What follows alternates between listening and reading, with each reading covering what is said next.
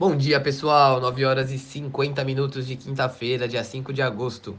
Quem fala é Caia Mangini e esse é o Morning Call da mesa de renda variável da FMB Investimentos. Começando aqui com as bolsas, o índice Bovespa fechou dia ontem em queda de 1,4%, na casa dos 121.800 pontos. Esse movimento acompanhou o desempenho negativo dos principais índices das bolsas americanas, mas foi acentuado pelo setor financeiro após a divulgação dos resultados corporativos de Bradesco puxar as ações dos grandes bancos para baixo. Agora vamos ver como está o pré-mercado, bolsas operando no terreno positivo após a queda de ontem. Futuro do Ibov subindo 1,3%, nos Estados Unidos, S&P e Nasdaq subindo 0,2% e Europa sobe 0,4%. Algumas notícias aqui para nós.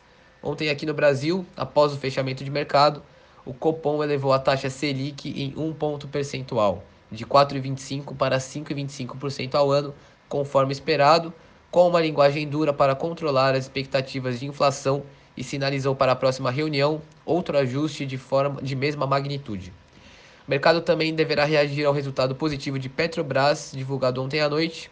Além disso, a estatal vai pagar um dividendo de R$ 2,42 por papel. Um bom dividendo, R$ 2,42. Já na agenda de hoje, teremos os dados de seguro-desemprego lá nos Estados Unidos e amanhã será divulgado o relatório oficial sobre a criação de vagas por lá também, chamado payroll, que costuma ter um impacto maior sobre os investidores. É isso, pessoal. Uma excelente quinta-feira a todos e bons negócios.